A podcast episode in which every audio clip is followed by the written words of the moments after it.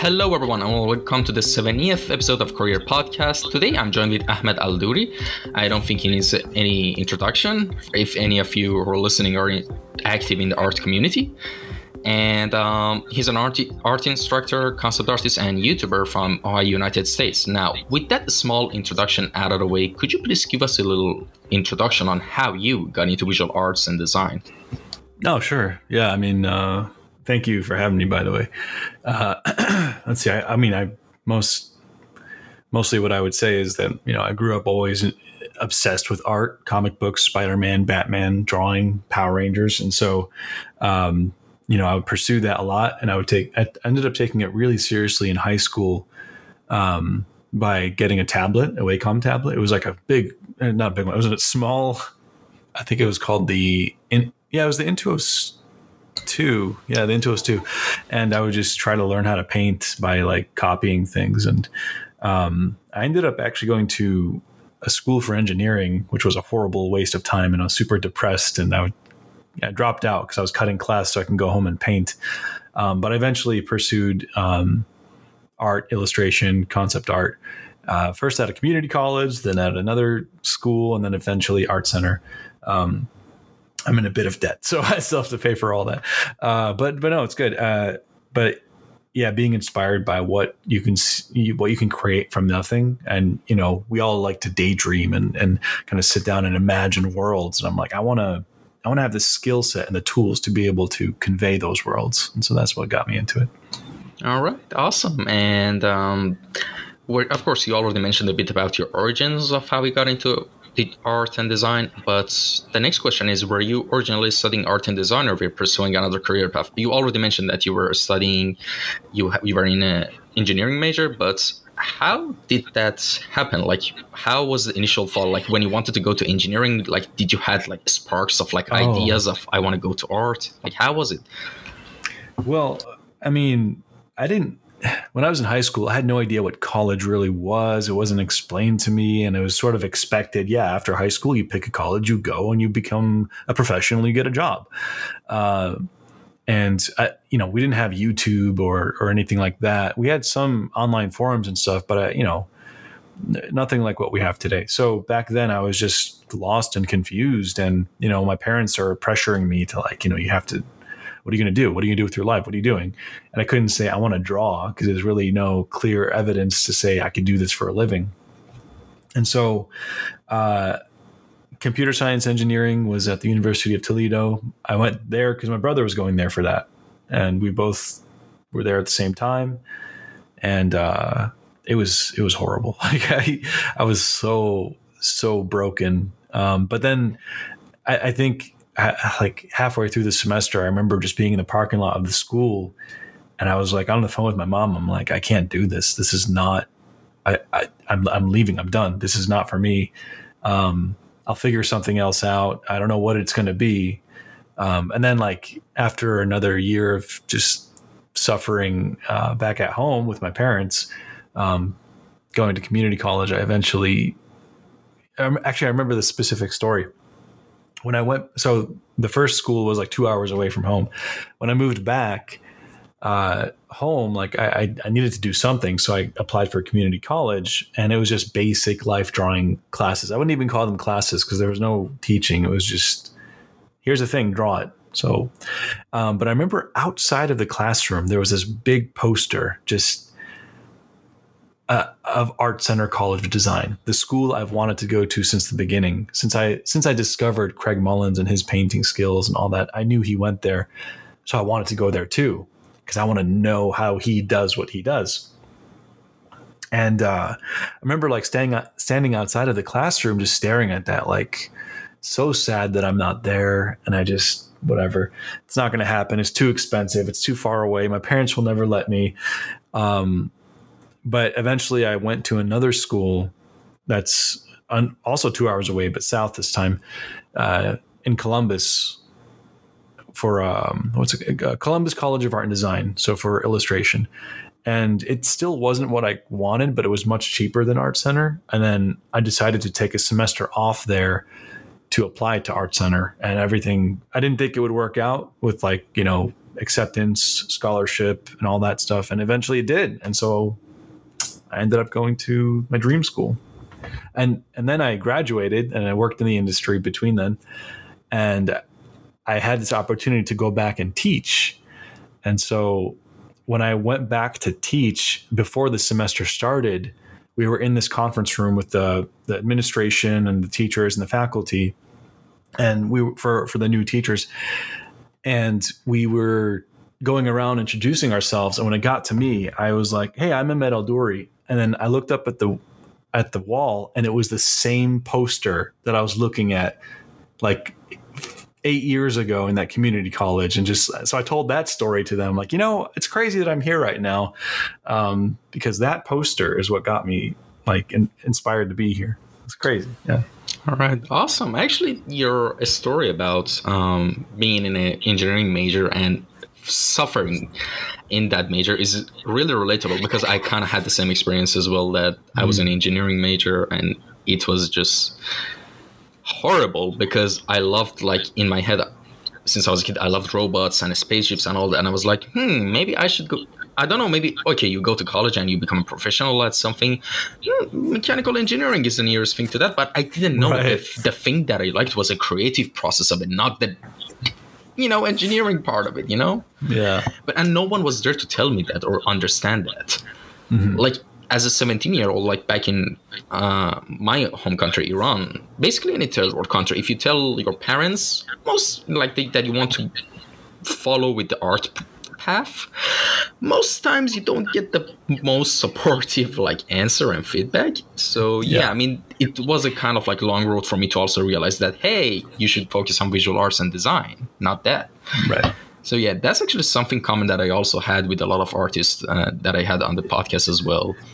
Especially from our part of the world, yeah, the yeah. Middle Eastern, uh, I guess Attitude. expectation is architecture, uh, doctor, lawyer, something that that you can buy a big house with, you know. Yeah, so. exactly. To have financial stability, that like that's the first thing. Mm. Like just be dead inside in that job, but it's good. You have financial yeah. stability at least, you know. Right.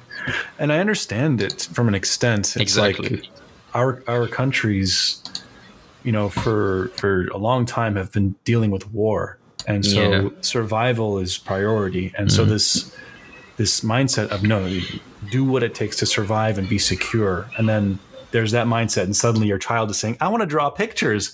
What? You know? And so uh, I, I, can understand it but things are different now. Yeah exactly.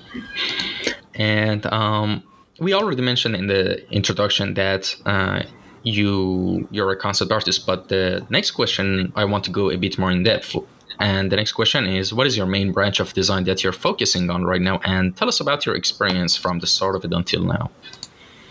Sure. Hmm. Well, uh, I don't know. I I haven't done much art for myself in the last month or two because I've been building that uh, course, which we can talk about later. But for me, I think um, for the longest time, I focused on painting people, faces, portraits, character designs. Uh, and, I think maybe for the wrong reasons for the most part, which is like uh, offering something to the social media world saying, hey, look at this thing that you all like. I can do it. Give me money or whatever, um, or likes and attention. And so there was that uh, MO for a while.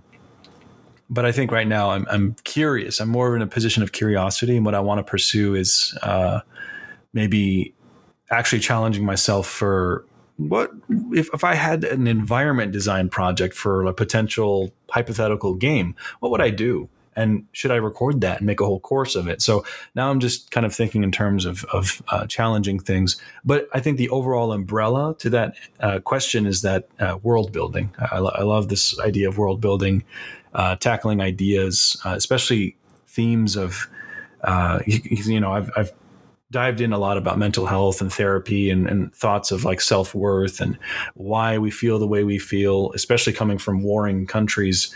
Um, you know, there's a lot of trauma that we're inherit that our parents inherit, so therefore we inherit, and I think we have a obligation to course correct that. And so I'm curious to explore that for myself and uh, depict those things. I did it a little bit with my Inner Demons project, but I want to kind of go a little further on topics such as um, narcissism, codependency, uh, you know. Um, and I don't, I don't like that it's called mental illness because it's more of just a, a, a, nervous system neurosis, neurology situation. Uh, how you know you're programmed by the traumas that you have, and I, I think I want to find a way to incorporate that with my storytelling. Yeah, that's actually a really interesting idea. Now that you mentioned that, um, I've been recently also been contemplating and meditating on the subjects a lot. And mm. what I came to realize, and not to get too philosophical, by the way, and I don't want to mm. go on a rant, but the core, the, that sounds mm. awesome, all right? Yeah. Um, but the thing is that the core of most of our problems, each individual problems, not necessarily collective problems as a society, is it all stems from the ego. Yeah. And I think once some there will come a point in life in everyone's life that they kind of have an ego death, you know, to say the least. Yeah. And that and by that I mean they realize that they're not who they think they are. You know? Mm-hmm. Like they're not this actual character with the name that they're born with and just they wake up every day try to find the stability for it you are like as i said i don't want to get too philosophical but dude i love this stuff. Let's talk about that. Awesome. Unless you don't want yeah. No i mean it's fine. I'm, yeah. I'm down.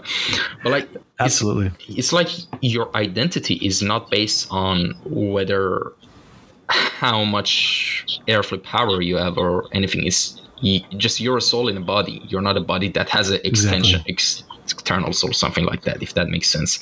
Mm-hmm. and like a lot of problems like arises from as i said from the ego. And what is ego in my uh, like kind of sense of understanding is that ego is the, the, the identity of your material avatar earthly avatar if i could explain that that way. Because mm-hmm.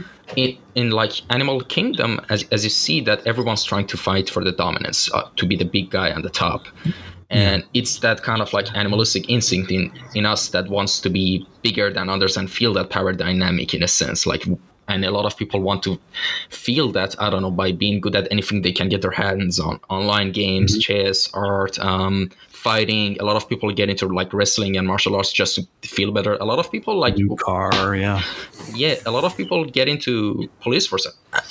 From philosophy, I'm just going to political. What the hell? a lot of people, like for example, a, a, prime example of it is they go to police force just so they can feel the power dynamic of having a gun and authority over people. Exactly. And it also comes down to another thing, and uh, that's the kind of toxic culture there is right now where we have this kind of like cancel culture in just our today's society and yeah. it's been really amplified because of social media because it allows a lot of people to have a kind of voice yeah. and this kind of collective hive mind like the fact that someone there's out there sitting there they think they can cancel someone with fake evidence or just pseudo fake mm-hmm. evidence like that just to manip- manipulative kind of gaslighting like that to yeah. bring someone who they're jealous of down it makes them feel powerful Oh, and yeah. the reason a lot of people do that because they feel small and insecure. And the reason that happens because their identity in their head, uncon- subconsciously, is based their earthly identity, not their real identity. So it's right. like a circle that if you just stem it all back, it comes down to the core of the ego. Absolutely. And, and so if I could add to that with a story. Uh, all right. It was the eighth grade. I was in, I was, I'm not going to say which school, but I was in a middle school and um, I was the only Middle Eastern person in the school. And so it was a town of, you know, uh, it was like white town, a couple black people, but I was the only Arab. And so I already felt a bit out of place. And I'm not using this as a victim card. I hate when people do that. It's more just like, hey, just here's the setting. Um, but in my mindset, at the time, I was playing the victim in my head. So there was this this girl who I had a crush on, and I've had a crush on her for like a year, like two or three years, ever since like uh, grade school.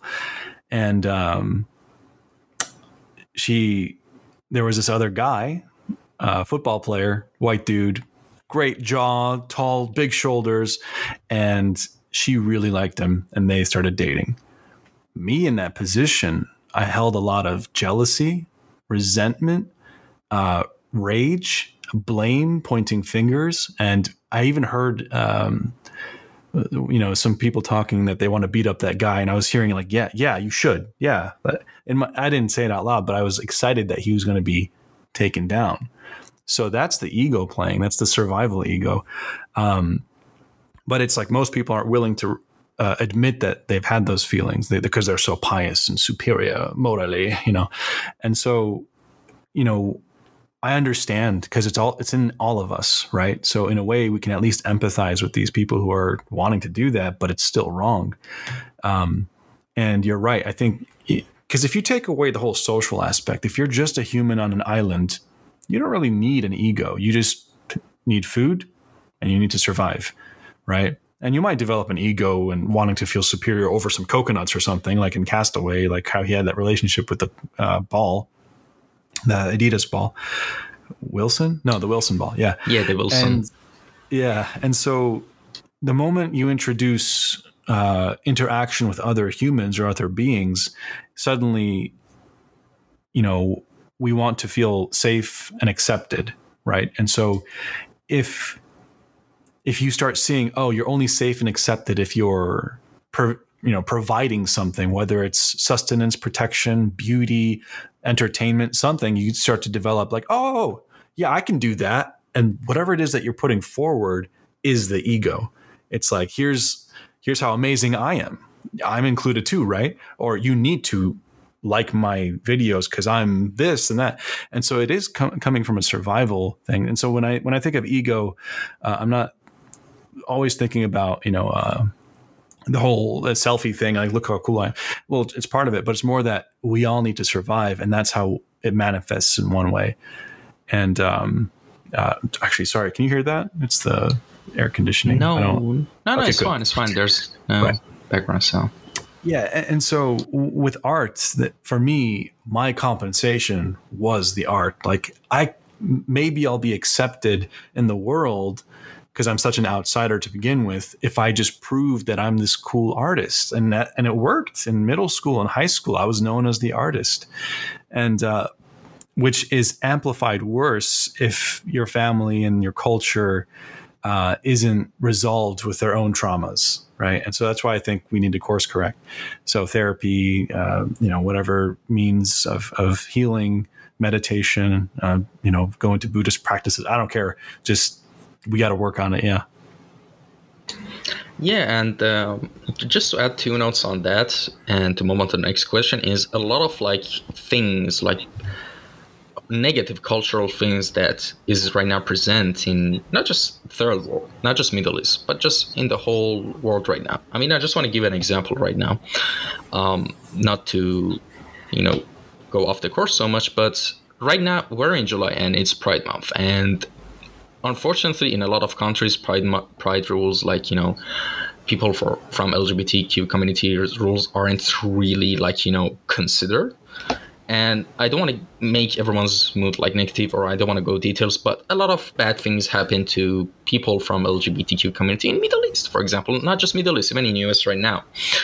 And uh, for example, why did I mention Middle East? Is because one of the main reasons people are so like under threat their livelihoods are under threat. There's so much hate crimes against them is because for example their family finds out that their son or daughter is gay for example. Mm. and well they're in their head they're like oh our honor is under attack and we should somehow right. do something.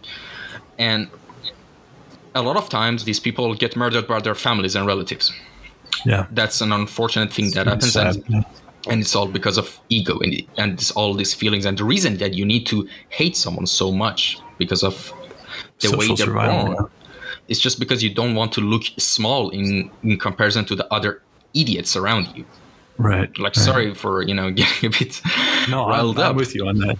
Yeah. Sorry for getting riled up but it just makes me so angry this stuff when i hear hear Absolutely. them and yeah.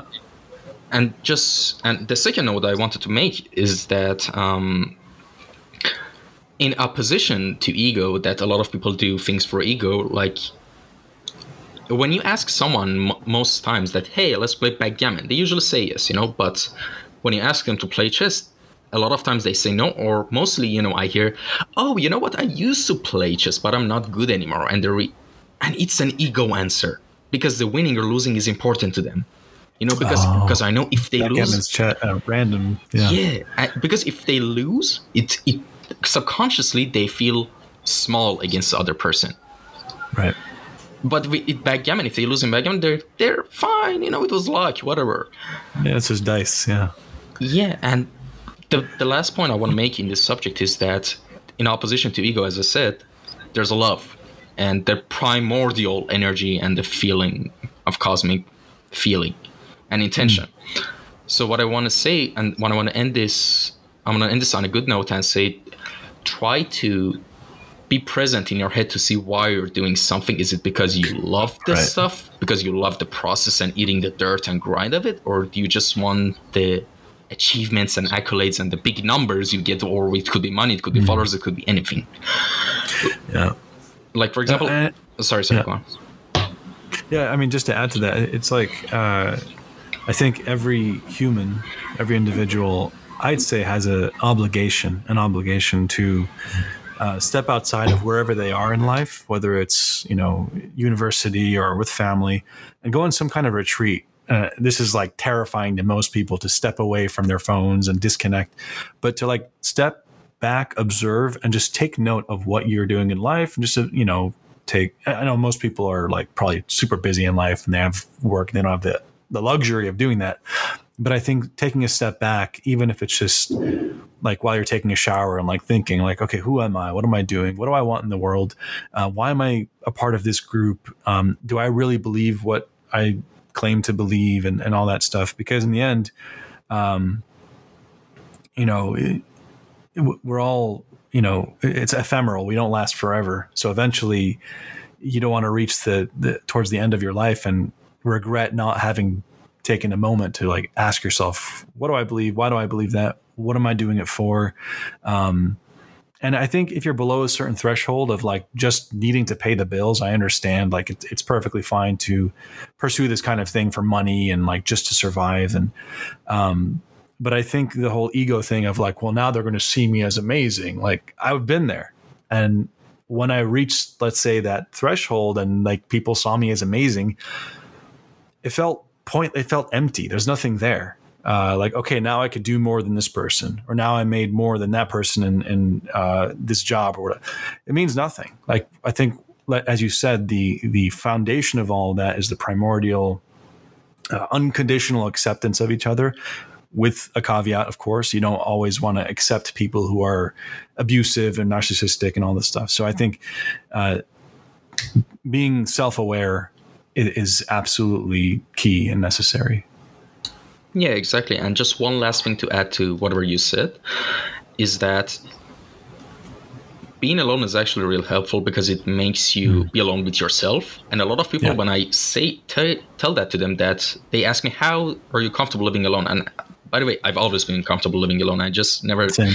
never felt like you know it was a bad thing or something but a lot of people it was surprising for me that apparently it was and when i kind of did some research on that a lot of people are afraid of who they actually are that's why they don't like Exactly. being alone Yeah. and the the main thing is just try to find what makes you feel fulfilled that's it and the thing that makes you fulfilled is the thing that you actually love so try to find that and just gear your life towards doing the stuff that fulfills you rather than the stuff that you think obtaining them fulfills you. You know? Can I give an example? Yeah, Yes, absolutely. sure. I Sure. totally agree. Uh, because in prior to Art Center, prior to being a professional and succeeding, my goal in my mind was very ego driven, which is perfectly fine. It's okay. It's part of the process. I wanted to be the best. I wanted to be known as the best. And if there was a threat to me, I'm not going to associate with that person if there's a chance that their art is better than mine. So I'd have all these like weird ego driven rules that I set up. Um, and so having been really good in the professional industry and on YouTube or whatever, as I said before, it's it reaching that top doesn't feel like what I wanted it to, and it didn't solve anything. It didn't heal the the traumas and the pain that I've carried my whole life. Um, then I realized that it wasn't fulfilling, and as I navigate, I find the thing that the things that are actually fulfilling is I know it's cheesy, but uh, the human connections. And so I've I've taken on some people, some students um, who I see struggle like are struggling the way I struggled because you know certain people who had abusive parents or like you know didn't have the world fed to them very easily. And and so for some reason I, I like empathize with that. Obviously I can't do that for everyone but when I'm taking on a person and saying look you know you our, our culture because the person happens to be Middle Eastern um, our cultures aren't very good at giving us our needs, which is the, the, unconditional love, encouragement. Because instead, what he got and what we usually get is uh, like belittlement, judgment, negative response. Like, yeah, you'll never make it. You should just become doctor. Or, or what do you think everyone's going to think of you? You as an artist, or you know. And, and it's very hurtful to hear that from your family when you're like, "Hey, family, I want to do this," and they'll look at you and like, "Ugh, really? Ugh, don't embarrass us. Just just go get a real job you know whatever it might be or you know if they've suffered from abuse so for me like it's as though like we're all trying to climb out of a hole. Some people start off at the top because it's life is a little bit easier for them. Some people are pushed down in the bottom right when they're born into this world. Um, and i think coming from a war you know a ridden culture uh, I, I sort of did as well and so there was a bit of a climb for me. I, am you know, I was when I left Iraq at two years old, we were in a refugee camp, and it, you know, it wasn't exactly smooth, right?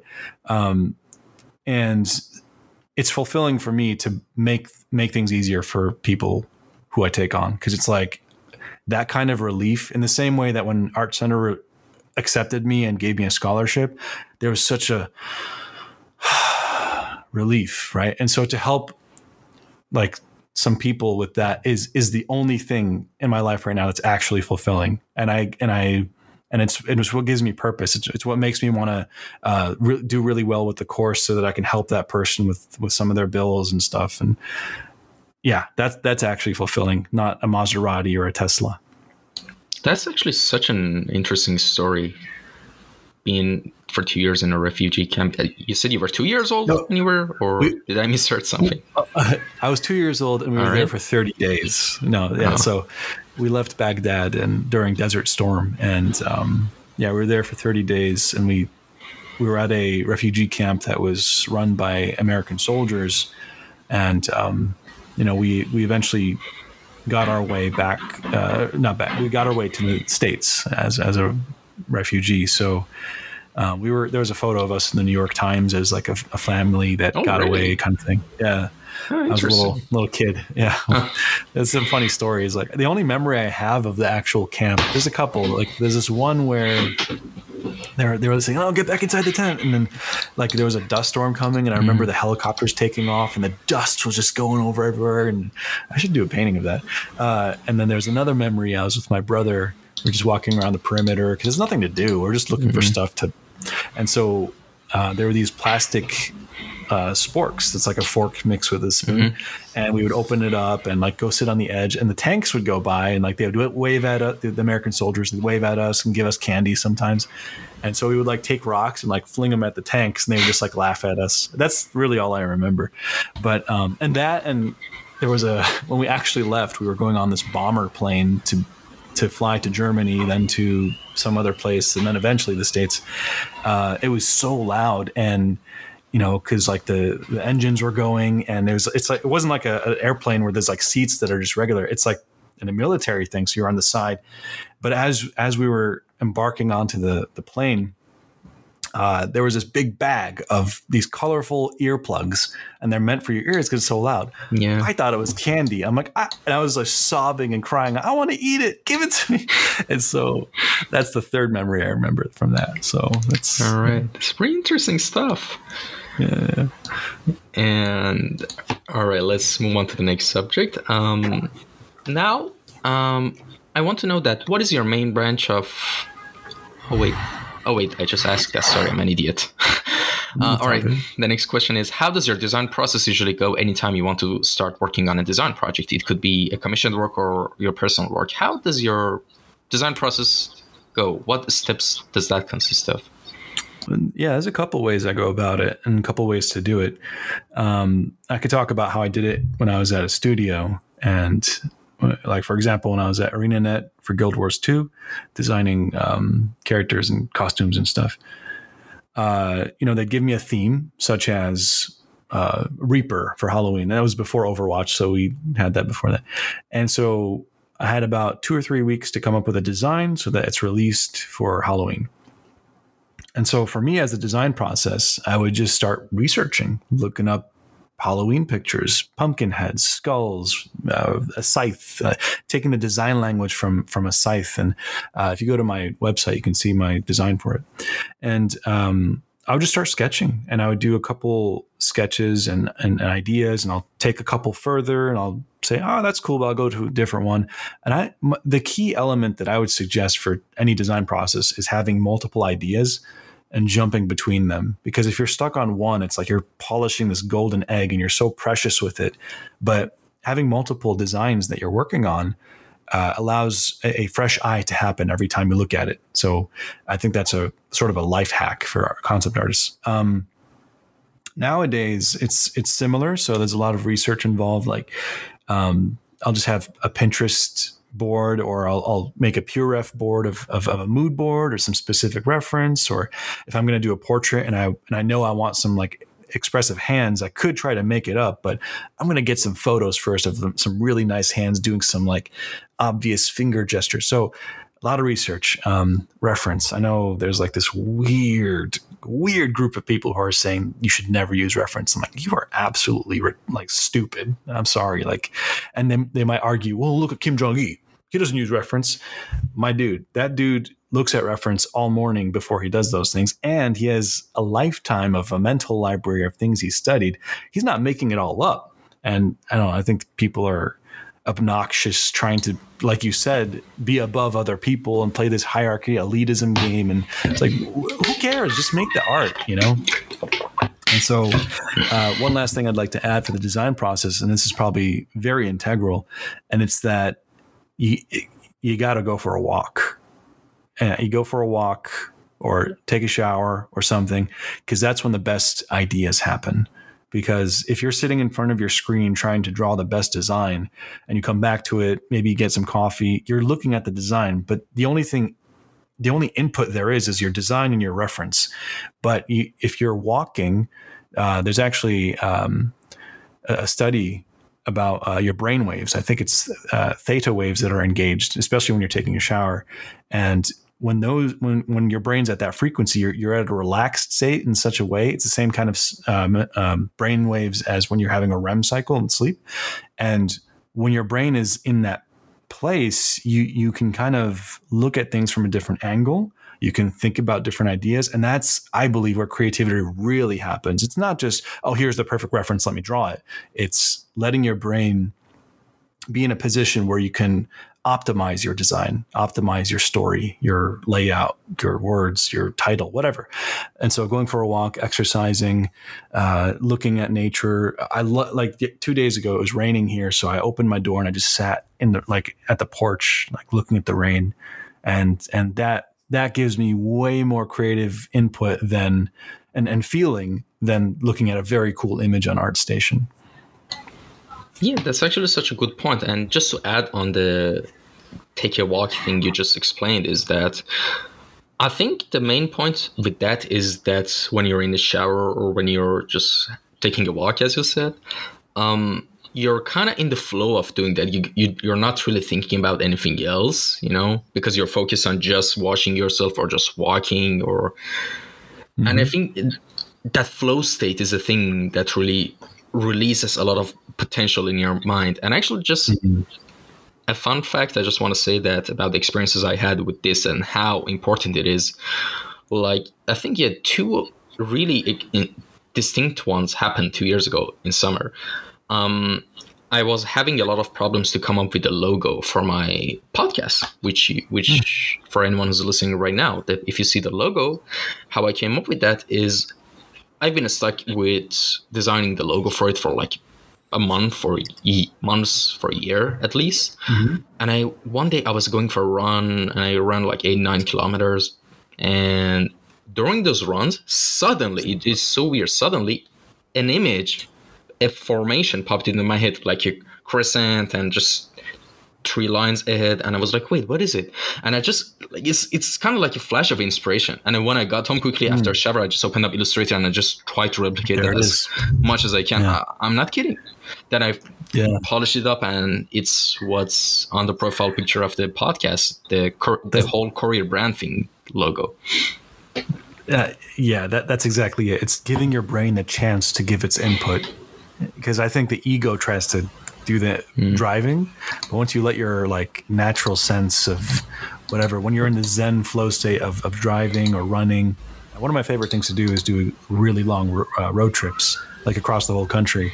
And oh boy, the ideas that come like, oh, like sometimes I want to pull over and just like do a whole project on the side of the road.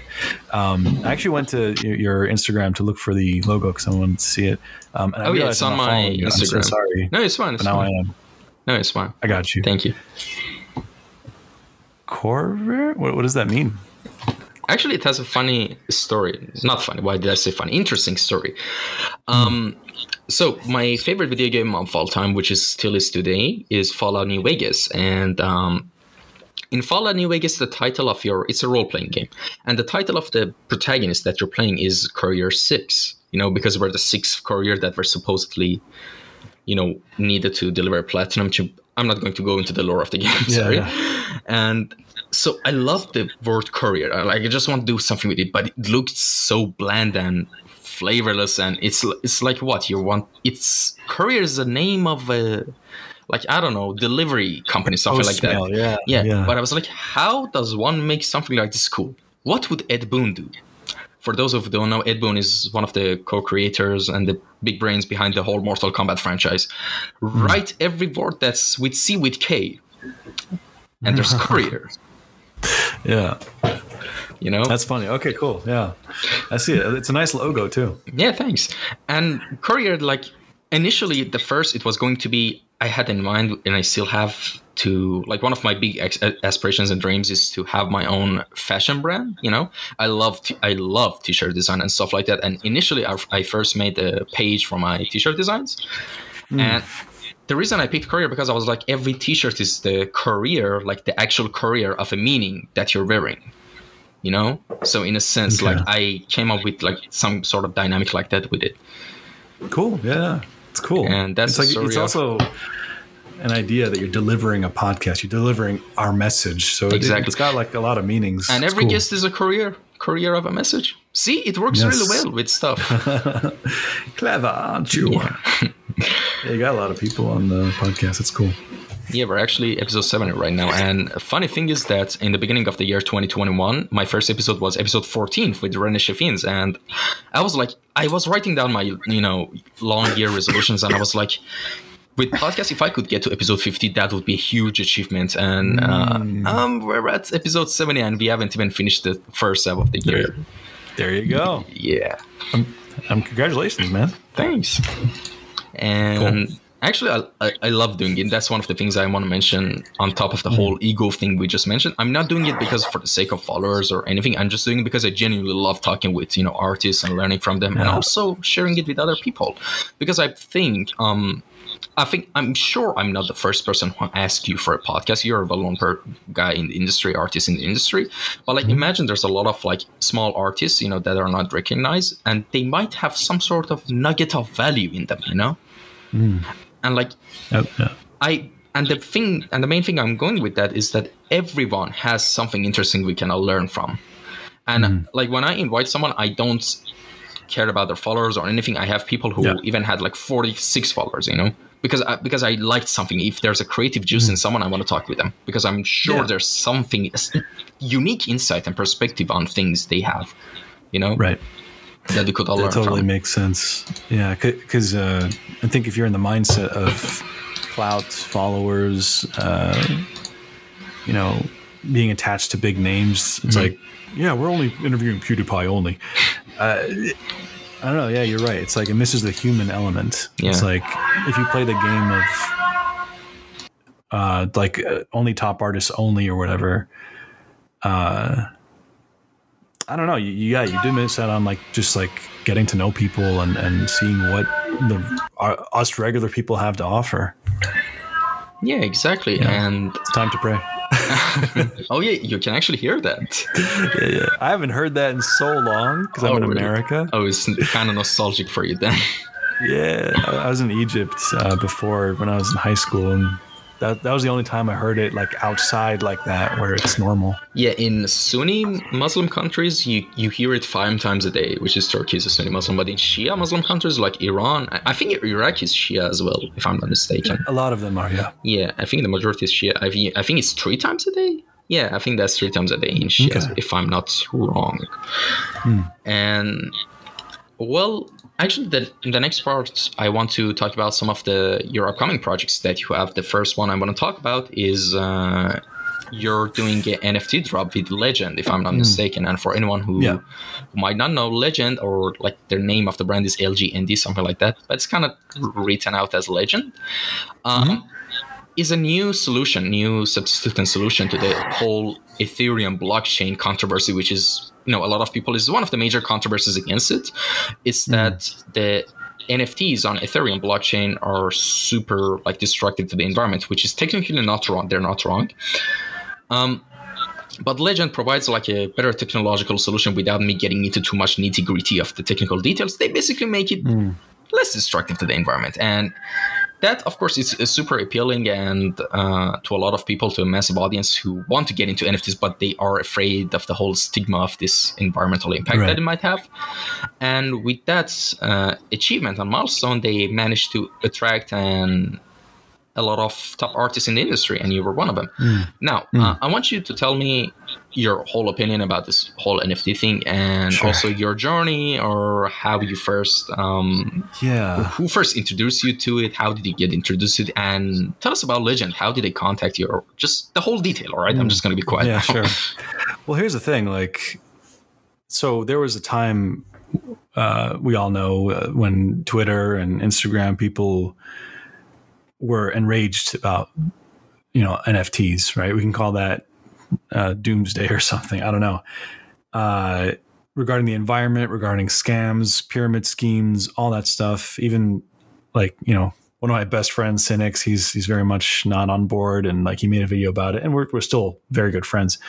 Um, I was reached out to by Legend a month prior to that, so I had no idea that that was even going to be an issue. And part of the the pitch that uh, he's actually um, a lead uh, concept artist uh, or art director at Netflix, uh, Ty. Um, he he reached out to me, and I've met him before at Lightbox, so it's like we're, we have a connection, and we talked about you know collaborating on on art and sharing knowledge and stuff. Uh, and so he reached out to me and he asked me, "Hey, do you know what NFT is?" I'm like, "A what?" and he said, "So it's a non-fungible." And he, he gave me the whole spiel, and I was like, "Why would anyone pay d- money for a digital item? That makes absolutely no sense to me. That's the dumbest thing I've ever heard." And he's like, "I know, I know. I was the same way, and it took me months to wrap my head around it." And he like, and I and I just he so he said uh, get you know think about it do some research and get back to me and in that pitch he talked about the environment issue that ethereum does right and it's like to mint something it takes like ugh, i mean you've heard the numbers right? A lot, of power. Uh, with this new blockchain that they've been developing for years uh, according to what they were telling me it, to, to mint something it takes the same amount of energy that it would for a light bulb to be on for i think like two sec- two or three seconds or something. And i was like why would people be upset about that? I don't it like it takes more energy to tweet about how upset you are about it than it is to do the thing. Um and it's like me having this light on right now is has already used up way more. Now i, I haven't you know they haven't they've also like showed like the the comparison of um, the millions of users users on the wax chain which is what legend is using compared to j- just what facebook is using with instagram and stuff. So it's like uh you know i don't know. I, I don't think the environment argument is uh really legitimate for for this blockchain i i do think it is for ethereum based on what i've been seeing uh and then if you go to the legend um, Instagram page, you can kind of look at the comments and say, "Hey, okay, well, what about the numbers? Blah blah blah. There's actually somebody I think his name is Brian. He's answering everybody, and he's somebody who's like in the nitty gritty, and all the information that you want to see is on the website. You just have to learn how to read it. Um, not, uh, not on the uh, Legend website, but on the Wax chain website. So everything's public, everything you can verify. So uh, going back to what we were talking about regarding our human need to have control over others for ego reasons and seeing these opportunities that you're left out on. And it's like when that girl wanted that other guy, remember what I said? I was like, I felt inferior and and insecure, and I, I wanted that to be taken down, right? As an in, as an immature child that I was. So with this, I'm not saying everyone who's against NFTs are immature children. What I'm saying is, is I think there's something deeper in that, like, oh, you have this fancy boat that only you're allowed on, and you're gonna succeed because of it because you've because you have about a bunch of followers. I understand it's like, hey, that's really not fair. And I mean, implying that the successful artists aren't already having a bunch of unfair opportunities to begin with, you know, uh, I don't know. It, it, I think there's a lot of resentment happening there. But then there's that the the subjects. You know, let's say the environment thing is fine, but then there's the ideas of um, it's a scam, it's a, it's a pyramid scheme, and all this stuff, which uh, Stan Prokopenko on the Draftsman podcast addresses that, and I agree with everything he said on there. Um, and even even with Sinix's uh, claims, like I, I, see where he's coming from in that video, uh, which I don't know. I, I, think it's all being blown out of proportion uh, mostly because of the inequality that's happening. And there's going to be a natural inequality in terms of how everything's always distributed. That's how humans function. And it's like, well, no, everything should be fair and equal. Well, if that's the case, then you have to stop having favorite artists because because you have a favorite artist and you like their work, well, someone else will too. And that artist, because you voted for him by liking and following her work or his work, they get elevated. And once they're elevated, then things are easier for them. So it's like we all have to agree that everyone is equally the same, or we have to all agree that yeah, sometimes we have favorites. Anyway, I'm not I'm not trying to use that as like a, a you know a, a defense for NFTs, but rather I don't know. I just see it being blown out of proportion, and like explaining it too is kind of weird. Because uh, to begin with, money itself we humans made it up. It's just an idea. It's an illusion. Like the, if you gave me a piece of gold, I don't really care about it. It's just shiny, right? But because we agreed that this piece of gold is worth, uh, you know, uh, 20 meals, it's like, oh, okay, I, I, I, agree that it has value now. Um, same thing with dollar bills. It's just an idea we all agreed on. We made it up. It's just a system. And in a way, I know this is a very oversimplification of it, but NFTs is kind of like it's code, right? It's just digital. And for some reason, in this domain of Wax or Bitcoin or whatever, the people there agreed that it has value. And because they agree it has value, it has value for them, and therefore it's tradable. Uh, much like if you're playing a game and you you want a skin for your character to you that has value, and you agree, even though it's digital code, for you, the value is you get to wear it on your character. And I and I understand the argument. Well, you can't wear an NFT. I understand. Not yet. Uh, and so with with NFTs, it's like I don't I don't fully uh, understand why somebody would spend sixty nine million dollars on one, but uh, Eliza, she had one on Legend, and it, you know, I love her work. And this idea that in this digital domain that is probably going to last for a very long time, uh, she has a thing, and you can be minted, and you can have your name on it, and you can support that artist. I bought one. I'm like, okay, I sort of understand it because I wanted to support her. Plus, now I have like a contribution to this little thing. I still think it is all pretty silly and it's you know it may or may not last. Uh, it could be a, a, trend or a phase right now. Um, but yeah, you know, early on before the storm happened, I I was like, you know, what? sure, yeah, why not? I don't I don't see a risk. I don't see the, the only you know when people say it's a scam. Well, who's being scammed? You know, like me as the artist, and I don't think so. It's like I'm, I'm putting a mint. I still have the rights to my work and all that, and uh, you know, if, if, somebody wants to have it minted as an edition that they own, kind of like a stock share, then by all means, go for it and I understand the whole, well, there's stolen art being put onto NFT things and people are making money off of that. Yeah, it's messed up. There's, it needs to be policed. Um, but it's not like things aren't being stolen and done on Etsy or, or eBay all the time. Um, and it's all a problem. I'm not championing that. You know, not, nothing's perfect, but again, I, I, think we humans are just course correcting. We're setting up new ideas. We're experimenting. Uh, you know, if if what I was doing on the Wax blockchain was like literally going to the ocean and shooting innocent seals in the face, like I'd be like, hey, hey, stop it, or like actually polluting and dumping oil into, I'd be like, oh, maybe I'm going to back off. But I don't know, just charging my phone uh, takes more energy than than apparently what Wax does. So I don't know. I'm probably going to get, I've never talked about this before yet. So I'm probably going to get some disagreements and hate and like, well, actually, you're wrong because, and we're canceling you. Uh, dude, I'm just, I'm figuring, I'm figuring this out too. You know, like, you know, just chill for a sec. Let's see how this plays out. Yeah, exactly. I got I've got a couple of points to say about this whole issue. That's about the stuff you mentioned. Um, first of all, I want to get to the whole cancel culture thing. Um, it is so true. Actually, I talked with a lot of artists that came on the show, and they say they don't want to get into NFTs because l- literally they're afraid of being canceled. You know because mm-hmm. even talking about it, sometimes they get a lot of hateful comments and messages that oh my god why are you doing this? It hurts the environment. You've always been this kind of person. I knew it you know messages messages like that you know? And uh, i actually listened to the uh, draftsman podcast of the mm. prokopenko about nft ones actually myself. Um, i forgot the name of the co-host uh, but he said something really inter- oh yeah. He said something really interesting. He said that people who are against NFTs for the environment reason. They're not against artists making money, and the artists who hmm. are like on the other side of the spectrum are not.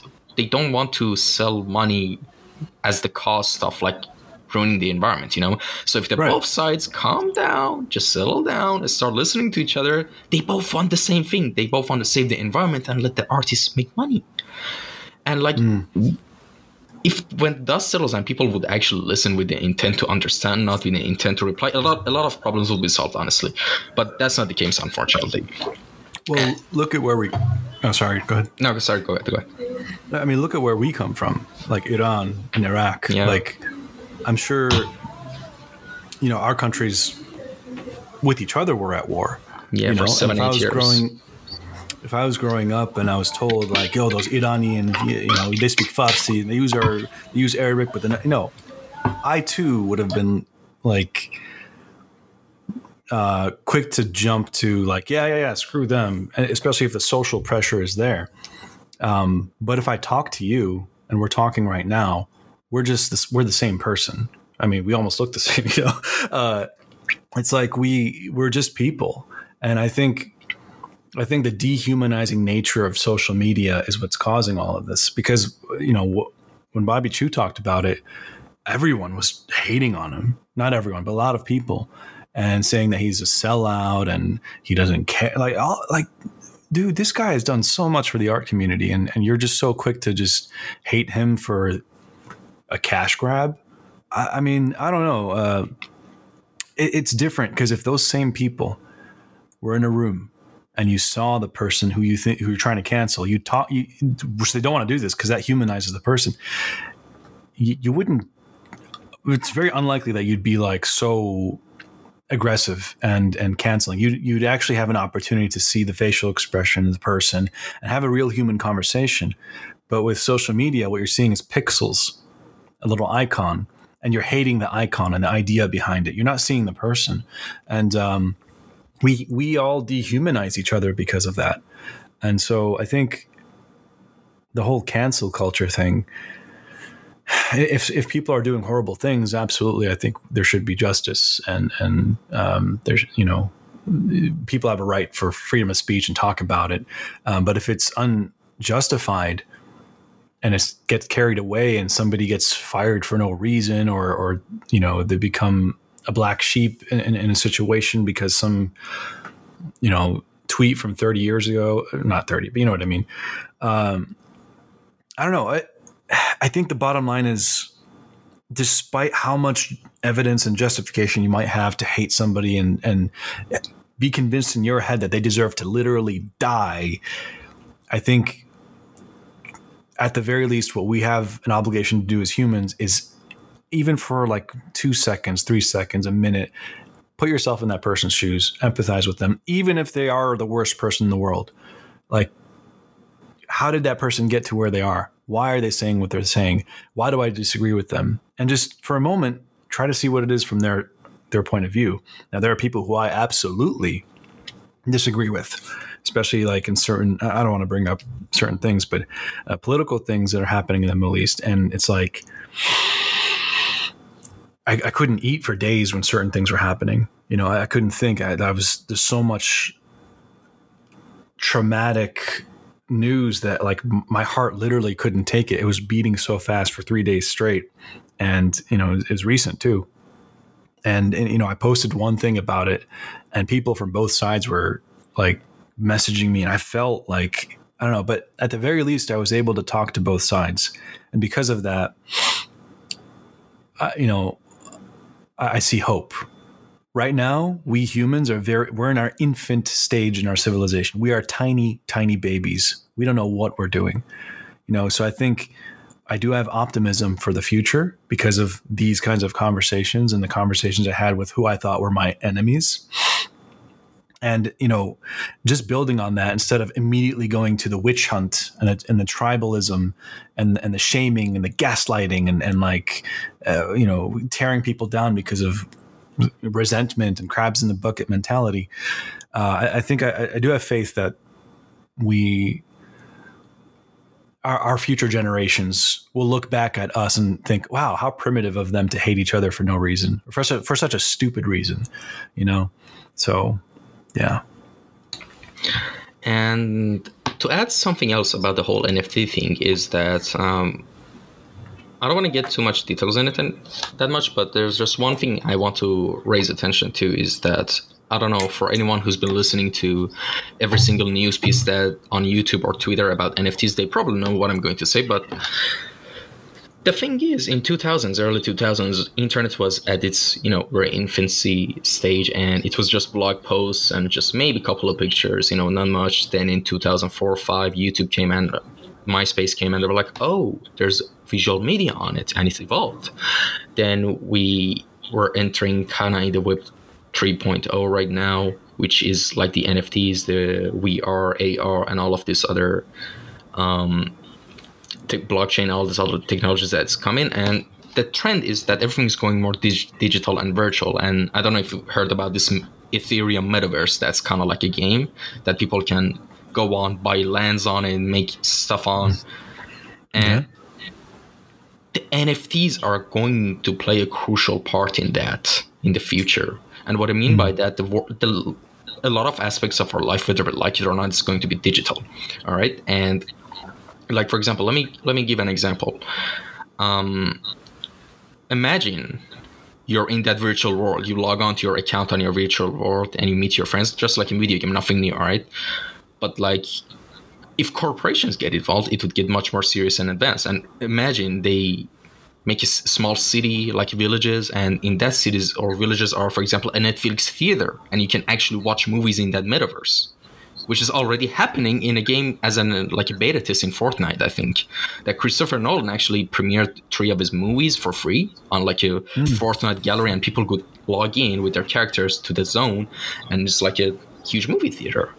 And it's not just that there's so much insane amount of possibilities and potential things that we can do with this technology that is just mind blowing. But people just tend to see they can mostly understand and criticize the whole oh, someone's getting rich off it, so it must be a scam, you know, and just out of mm-hmm. jealousy or like petty stuff like that, you know. They just mm-hmm. see the num the game of numbers. They are they're about the game of numbers, not the game of potential possibilities that there is to explore, you know. Yeah, and it it makes sense though. Like if I was back working nine to five, if I was if I was working as a waiter or a mechanic, like something that's that you hate doing, and you're barely scraping by and you have family that you have to support and suddenly some artist just puts up one thing and makes a million dollars. I'd hate the guy. Absolutely. Like really? This is messed up. This is why capitalism sucks blah blah blah. I'll have all my reasons. And so i can at least understand that. Um, but I, I don't know how to go forward with with that human condition. Uh, do we just go full what North Korea is doing? Which, no, we should never do that. Uh, you know, how much suffering should everybody have to endure? I don't know. Uh, some people get lucky. Some people are born six two with like a full head of hair. I, I, don't, you know, I'm I'm not that tall. I'm you know I'm 33 now, and uh, some people just have genetics that make life easier for them. Uh, if if you're you know more attractive or have higher IQ or something, which I know there's the argument that IQ doesn't mean it. It means something. It's measuring something, and if you're able to figure things out uh, on an abstract level for IQ, you can extrapolate that for business and scale things up. So there's there's correlations between that, but uh, I don't know. I, I think right now we're just we're still in our monkey phase. You know, exactly. Uh, we, we have spaceships, but I don't know. Which I don't know if you want to talk about UFOs because that's pretty big right now. Uh, yeah, I mean, yeah. if you want, we can talk about them. no, I don't. Uh, well, I haven't really talked about this at all. I'm just I'm fascinated by it recently. Um, I mean, I've saw I've seen all the interviews with like the Navy pilots and like their accounts on it. I'm like, huh, interesting. There's there's a misconception of obviously when you say UFO, people think aliens. No, no, it just means there's something on radar on site that's doing things that it's unidentified. It could be a trash can lid flying. It could be a bird. Um, it just means we don't have data on what it is. But there's a lot of uh, radar data and sightings, and I'm like, this this looks cool. It would be so cool if we learned a little bit more about this. And uh, the Pentagon has been uh, releasing uh, unclassified or declassifying certain things and saying, yeah, this is footage of this. We don't know what it is.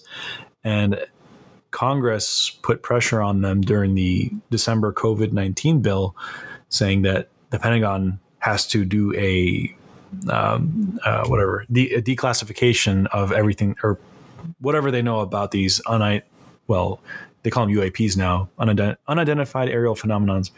Um, we want to know what they are. Are they a threat? Uh, should we be concerned? What do you know? Are they from Russia? Are they from China? Are they from somewhere else? And I'm like at the edge of my seat, waiting for June 25th. Like, what are they going to say? So they're just trash can lids. Um, all right. I mean, since you're really interested on the subject, I'm going to share something that I've never shared on the podcast, and I don't think anything anywhere online. And uh, and I'm not bluffing actually. Um, I had a lot of people in my life, like older people than me, that had sightings of UFOs in Iran. Mm-hmm. And of course, you could say, "Oh, th- there must be old or you know something." No, no, no, no, no, not old people. You know, just normal age as us, middle age, maybe forty. My English teacher had told us a UFO story when he was twelve in the apartment complex where his family he said like a bell-shaped thing came flew by and just flew to the sky and i had a ufo experience as well oh yes I'm, and i'm going to explain everything i can i have the full details so it was i think um i was a yes i was 19 it was a spring it was the spring holidays in iran like you know how in uh, west in europe and usa you have like the christmas holidays and but mm. in iran we have the spring holidays because that's the spring is the first season of the year for us cool and um, during those holidays, we were. I'm originally from Shiraz. It's a city in uh, the south of Iran. And we, for the holidays, traveled to Siraf. It's an old, really ancient port city in Iran. It's like 7,000 years old or something. It's really old. And um, we, on our way back at night, um, and it wasn't just me as a witness, it was, it was my dad, me, my mom, my brother, and my aunt in the same car. So we were on the road. It was night. It was like I think seven, eight p.m. And something weird happened. Like imagine in front of us there was like a saucer-shaped, green, bright as hell thing just maneuvered like this. Then it, it wasn't like a normal plane or anything. It did, and it and it maneuvered a bit over there. Then flew like this to the sky. I know a lot of people uh, could just call my bluff, but I'm yeah. I have I have no reason to lie. It happened. Mm. We, we all looked at each other. I was like, "What was that?" And in the in the second car back of us, it was my uncle, my second brother, and his wife, and they also saw it as well. And so yeah, I mean that was actually the only time I ever seen a UFO. I mean, like you, if Yeah. it was just a thing that moved like this, I was like, eh, it's a plane or whatever. It's like it could you could even say it's an experimental plane, but it maneuvered like a 3D thing. Like I don't know how to explain it, you know. Hmm. And it went away. I wish I saw that. I mean, we, Uh, obviously, it was a drone that they ordered from Amazon, and somebody was just with a control. Yeah. Yeah, so uh, yeah, that's great. Like I, I, I, I want to see it. You know, like I want to see the 4K footage that they claim to have. But yeah, that's that's an amazing story. Like my, I'm not going to say who, but uh, I also had a family member in Iraq had a very similar story to that. It was colorful. It was changing colors, and it flew in ways that we don't have technology to do. So I don't know. I, I'm, you know, with with how big our observable universe of 13 billion light years. Uh, no, no, it's it's long. It's bigger than that, but it's been, uh, you know, in existence for that long. Uh, I think it's like 80,000 light years long, uh, or more than that. But uh, it's hard to think that there's no such thing as something out there. You know, it hundred percent um, is. yeah, I, I it's like I, I, I, I can't prove it. So in the same way that growing up as a Muslim, they can't prove this the the Is it in Quran? Is it mentioned in Quran? Like that's what everyone says in Iran or Iraq. Oh yeah, yeah, yeah, yeah. Well, actually, uh, the very first line of the Quran is um, "Praise be to God, the the the ruler of all the worlds." yeah. It's like, hmm. hmm, and they're like, "Oh, that that means uh, heaven and hell and earth, right?" Oh, I don't know. Anyway, but that's if or if the religion Yeah. is legitimate. So I don't know. Um, I'm I'm in a state of curiosity right now. Uh, I, I can't claim this or that. I'm not. yeah. You know, we're in the middle. I mean, just an interesting thing you kept saying in the podcast that try to emphasize with the other person. Now we both, like, when friend was listening, try to emphasize with the aliens, like that might be after, of course. Why would you? Why in your right mind would you want to interact with this civilization that is so infant right now? Like, we attack and kill each other just based off physical appearances. We're that backwards, like as a collective civilization. Hmm. And imagine like a whole different species and civilizations just came down. I mean, a lot of people would just blow them up for no reason, for fun. Well, if if they have the tech to get here, I don't think we have any chance of attacking them. Um, yeah, I don't know, man. Uh, well, here's the thing: I, I listen to a lot of sci-fi audiobooks, so my mind goes pretty far with these things, um, and I feel like, yeah, if if if what th- what we're seeing in these footages and stories and, and claims are extraterrestrial, which would be very interesting and, and confirming a lot of stories. Um, I don't know. I, I don't think. Yeah, they probably wouldn't want to interfere. It's like Mm-hmm. us, you know, giving weapons to gorillas or something, or, or like telling. Yeah. I don't know. In terms of technology, like why would they give us? Yeah, that? exactly. or why would they want to be known? Or I don't know, dude. I'm not making any claims, but Yeah, it's just I- a fun topic to talk about. Yeah, Yeah. Yeah. I, and I always have, I feel like I have to say these disclaimers because there's always going to be like that peop- Someone people in out the there, like, that "Well, person." Actually, all right, dude. Like, calm down. We're just having a chat as if we're just hanging out. You know. Yeah, and. Uh, like I'm, I'm not gonna lie, I, lo- I love this episode, and it, it feels Yeah. like a Joe Rogan podcast at this point. so DMT and uh, elk meat. elk meat, yeah, yeah, the typical stuff. I stuff. haven't, I haven't seen a single episode ever since he went to Spotify because I don't use Spotify. Uh, No, actually, his uh, some of his recent episodes was really fun. He had, I think, David Lira for the third time by now. It was a really fun episode. And Hmm. he still does fun. He he actually changes his studio. It, it doesn't look Yeah, like was- that red alien ribcage he was in. Oh, God, that was horrible. disgusting. honestly, yeah, the, all the contrast was on the background and not the people. yeah. Uh, I was going to do a paint over for that, uh, but yeah, it's been a, it's been a really fun talk. Um, Yeah, and, I could go uh, for hours talking with you. yeah, honestly, we're not over yet. I mean, but if you have time time constraints, please let me know. sure. No, if you got more, we can go a little bit further. Yeah. And the next thing I wanted to talk about in the general art section was also an upcoming, not upcoming anymore, the course you just dropped, the digital Oh, painting right. course. Yeah, the main thing. most important Yes, exactly. well, assuming people didn't already leave this uh, talk because of the NFTs and UFOs, um, yeah, I j on June fifth, um, four or five days ago, I've released my digital painting course that I've been working on ever since, like you know, a long time, and, I, and I've been wanting to make this accessible for people because I. Um, I mean, I have a YouTube channel, or if you've ever seen my tutorials, it's very straightforward. And there's always people in the comments like, "Oh my god, I learned more in this seven minute video than video than I did in my entire art school or something." You know, and, and so I, I have a knack for teaching.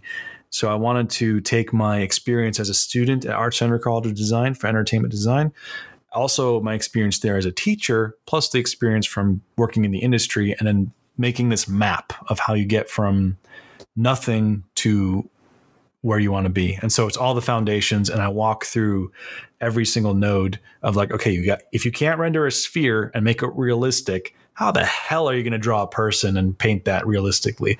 So we we start off with basic shapes like uh, you know spheres and cones and stuff and then work our way to the skull and then apples and then we we just we just do so much and eventually get to a concept art project towards the end.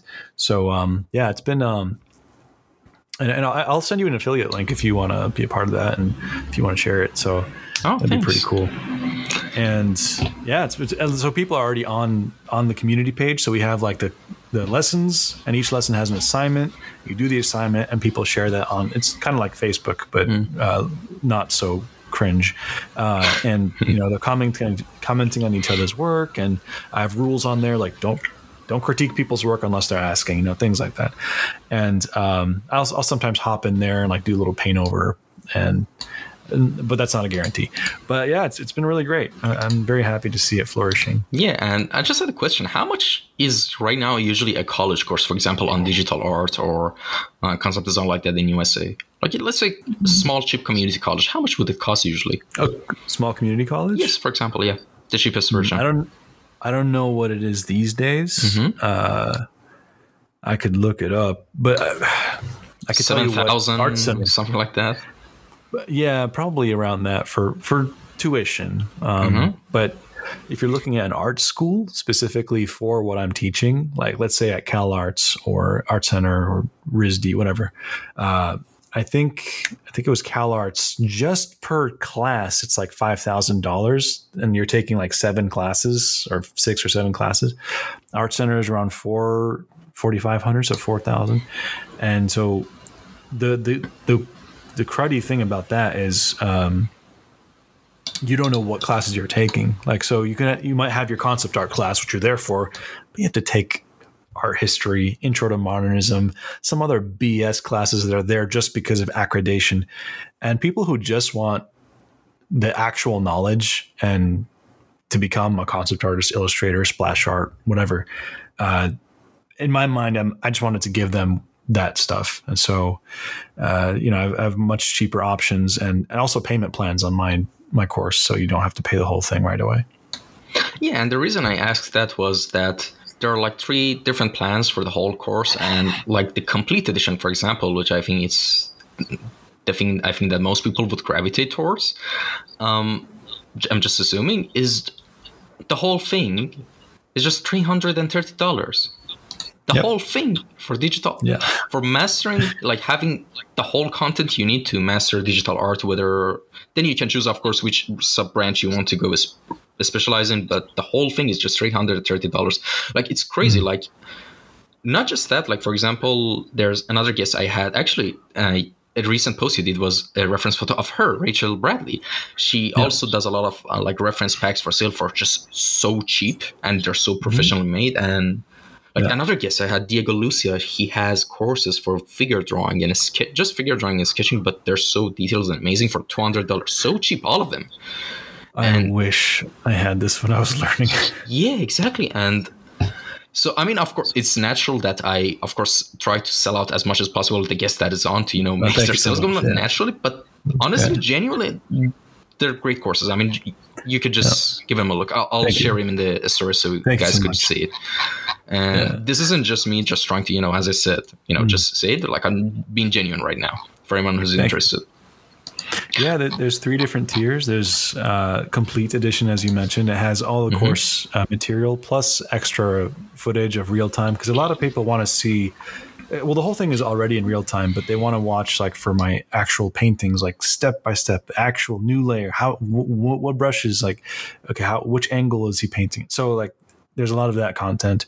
Um, but also, the complete edition gives you access to six classic Gumroads of mine, so that's included. The basic is also there, but it's just without the extra stuff. Then you have Legendary, which sold out within minutes. Um, it's way more expensive; it's like twelve hundred, but that's with every week. I'm going to meet with these students and critique their work and and you know have a good time. So awesome, yeah. And another thing I want to mention is that also you already mentioned your Gumroad, and guess what? Uh, your YouTube. I think you're one of the OG YouTube art YouTube channels because I think in one of your um, popular uploads, it was from 13 years ago that you were just uploading yeah. art tutorials, like since what 2007 8. That's crazy. Yeah. And even if you don't want to buy the course, you can just go into Gumroad. There are like really cheap, like you know, sketch packs, brush packs, and stuff like that. And guess what? His Photoshop, his main Photoshop brushes are for sale for um, nothing, just uh, zero dollars. So there's no barrier of entry. You can just get that brush back and just go to his YouTube channel and watch the tutorials. So even yeah. so, yeah. I mean, if you don't want to pay or not, don't want to pay, you win with Ahmed Aldoori. So you know. Well, it's win-win. Yeah, thanks, man. Yeah, I appreciate it. Well, even my YouTube channel, I have a lot of free educational content that people keep saying like "thank you so much." Like I exactly. You know, I, you know, but I did that on purpose. It's like I wanted options. Like there's this free stuff you can learn, and there's stuff that I want to put out there so that I can buy some food. You know, uh, so yeah. All right. Uh, two last things before we wrap things up. Um, first, any advice and tips for a good portfolio and resume for artists? Oh man, I should just make a video about this. Uh, because I get that question a lot. I don't know. I, I, it depends on what you want to do.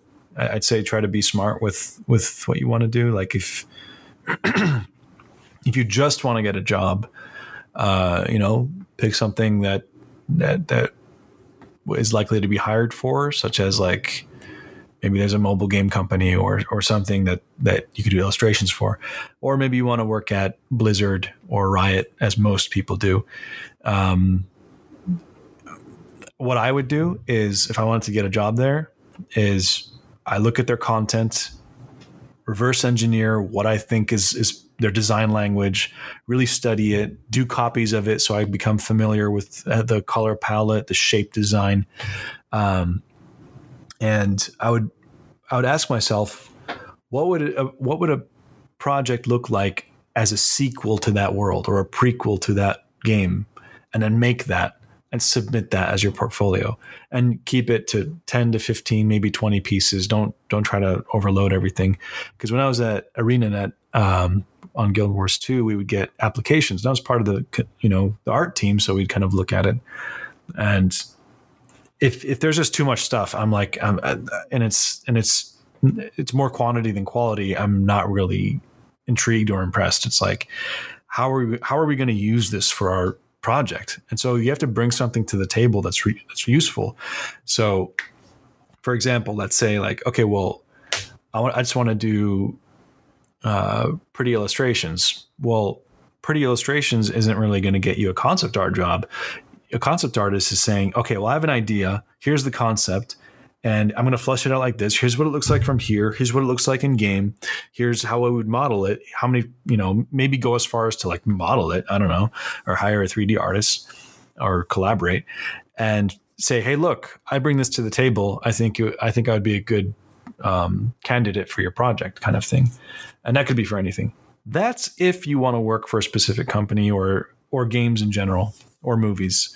Uh, look at the projects they have and then expand on them there's that.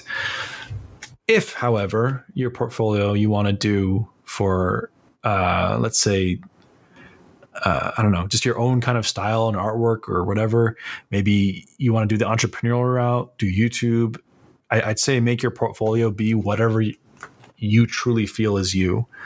You could say, oh, well, everybody likes pretty girls with rim light on them and with like some glow and color dodge. Cool. Yeah, that works. It's guaranteed. Sure, fine. But it's really obvious when when you're copying the big names and people can tell and, and so like I mean, just just scroll through Instagram or ArtStation. Like you, you, you any anybody could say, "Oh, that person's just copying Sam does art," or "That person's just copying Rossdraws," and which is fine. Maybe that's that's your way of starting, but I think develop your own voice, your own style, you, and which how do you come up with your own style? I have a video on that, uh, but basically, it's it's it's, it's a result of a lot of mileage by doing different studies and letting that influence what you do. Uh, but yeah, I mean, resumes, I don't have any advice for that. Uh, when I was looking at portfolios at Arena, I didn't read anything. I just was looking at the art. But I, I think that the actual HR departments and, and people, they probably do like it if you have experience. But for me, if I was hiring for a project and I can see that this art, this design, the turnaround, th- this would look amazing in the game. Like, oh, we could we could use a, a brain like this, somebody who's coming up with these concepts. Yeah, let, us uh, give them a shot and like hire them for two weeks and see what they do. So, yeah, long winded. Um, I think I did something by mistake. Could you? I think your microphone is muted now. I tried to unmute myself. Could you see? Oh yes. Uh, can you hear me now? Yes, I can hear you. Sorry, I panicked for a second. Yeah. That's actually the first time in that happened in over seventy episodes. oh my god! It's the UFOs, dude. Don't worry. Yeah, messing with my brain. Um, so, uh, thanks so much for coming by. With everything that's been said and done, to conclude what we discussed, could you please give us a roadmap for someone who's zero in visual arts and wants to get to the place you are in terms of skills of like where to start, best books? And actually, one thing that I really loved about the stuff I saw on your YouTube channel, you recently uploaded a video of, I think, promoting your digital art course, why you need a roadmap, something like that, which kind of yeah. animated the whole thing of concepts you need. That was so brilliant. Yeah. yeah. Thank you. You could maybe break down that. I mean, if you want. Sure. Can I actually share my screen? Uh, I don't think you can on Zencastr, unfortunately. Yeah. Uh, that's. I can change my camera. Yeah, I mean. Are you going to edit this by the way, or you just upload it raw? Um, but the camera hasn't changed it, and I think you have to uh like begin yeah, the beginning. Yeah, so that's a bummer. I should actually try to yeah, learn yeah. how to record podcasts on Discord. So you know that I think would be better. For Discord, uh, Streamyard, uh, Streamyard is pretty good too, because uh-huh. uh, then you can share screen, change whatever, uh, add a bunch of people if you want. Um, yeah, but I, I, could talk about it, and um, I don't know if you're going to add video over this, but um, you know, the roadmap idea was like because on YouTube alone, I could say you could probably get a full art education on YouTube for free, but where do you start? Who? Where? What, what, are, you, what are you supposed to learn first? There's, there's literally millions of videos in the art community. So since I've been through it all, not not the videos, but been through the process of going from nothing to a professional, um, I know what you need, and so I made a map, and it's it's a very fundamentals oriented map because that's what you have to start with. Like I said earlier, if you can't render a sphere or an apple, don't bother trying to do a character do the sphere first. So, um, you know, the first part of the map, you're you're walking through uh, rendering shapes, and then from there rendering um, uh, cubes with colors, so you understand color theory. From there, we're going to painting apples, then skulls, then all the way to shape design and and um, uh, understanding values, how to push and pull light and make the illusion of, of, of form on a face. We studied the facial features all the way to um, you know uh, stylized studies and master studies of like how to actually look at an old master painting like from John Singer Sargent, breaking it down.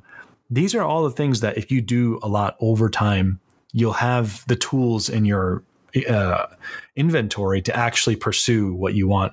I'm not. I, I can't claim that this roadmap gives you a job. What I'm saying is watching a speed paint tutorial by you know some fancy art like artwork isn't going to get you there. What you actually need is the foundations so you know the roadmap is foundations first have that in your inventory and then slay the dragon. And so that's why i'm putting the concept art project at the end of that roadmap. And i think what i'll do is maybe a sequel course of just the concept art stuff. So uh yeah i hope that answers your question all right, awesome. Thank you so much for coming coming on the yeah. show. And where can people contact you if they had a question or just wanted to say, "Hey, I love your works. You know, where's the best?" Uh, just Instagram, uh, Ahmed Aldoori underscore art. That's a good one. There's also a um, email button on my Instagram if you mm-hmm. want to send a message to that. It goes to my business email, but uh, I can't promise I can get back to everybody because I've been getting a lot of messages this week because of the course. But yeah, I hope to see you all there. Yeah, thanks so much for coming by, and thank you to everyone who tuned in. I know it, this podcast was a wild ride. We went through NFTs, UFOs, um, ego, and philosophy, and all that. It was actually a really fun episode. This, this one, I'm really, really glad it happened. And well, see you guys in the next episode. Bye. All right, bye, everyone.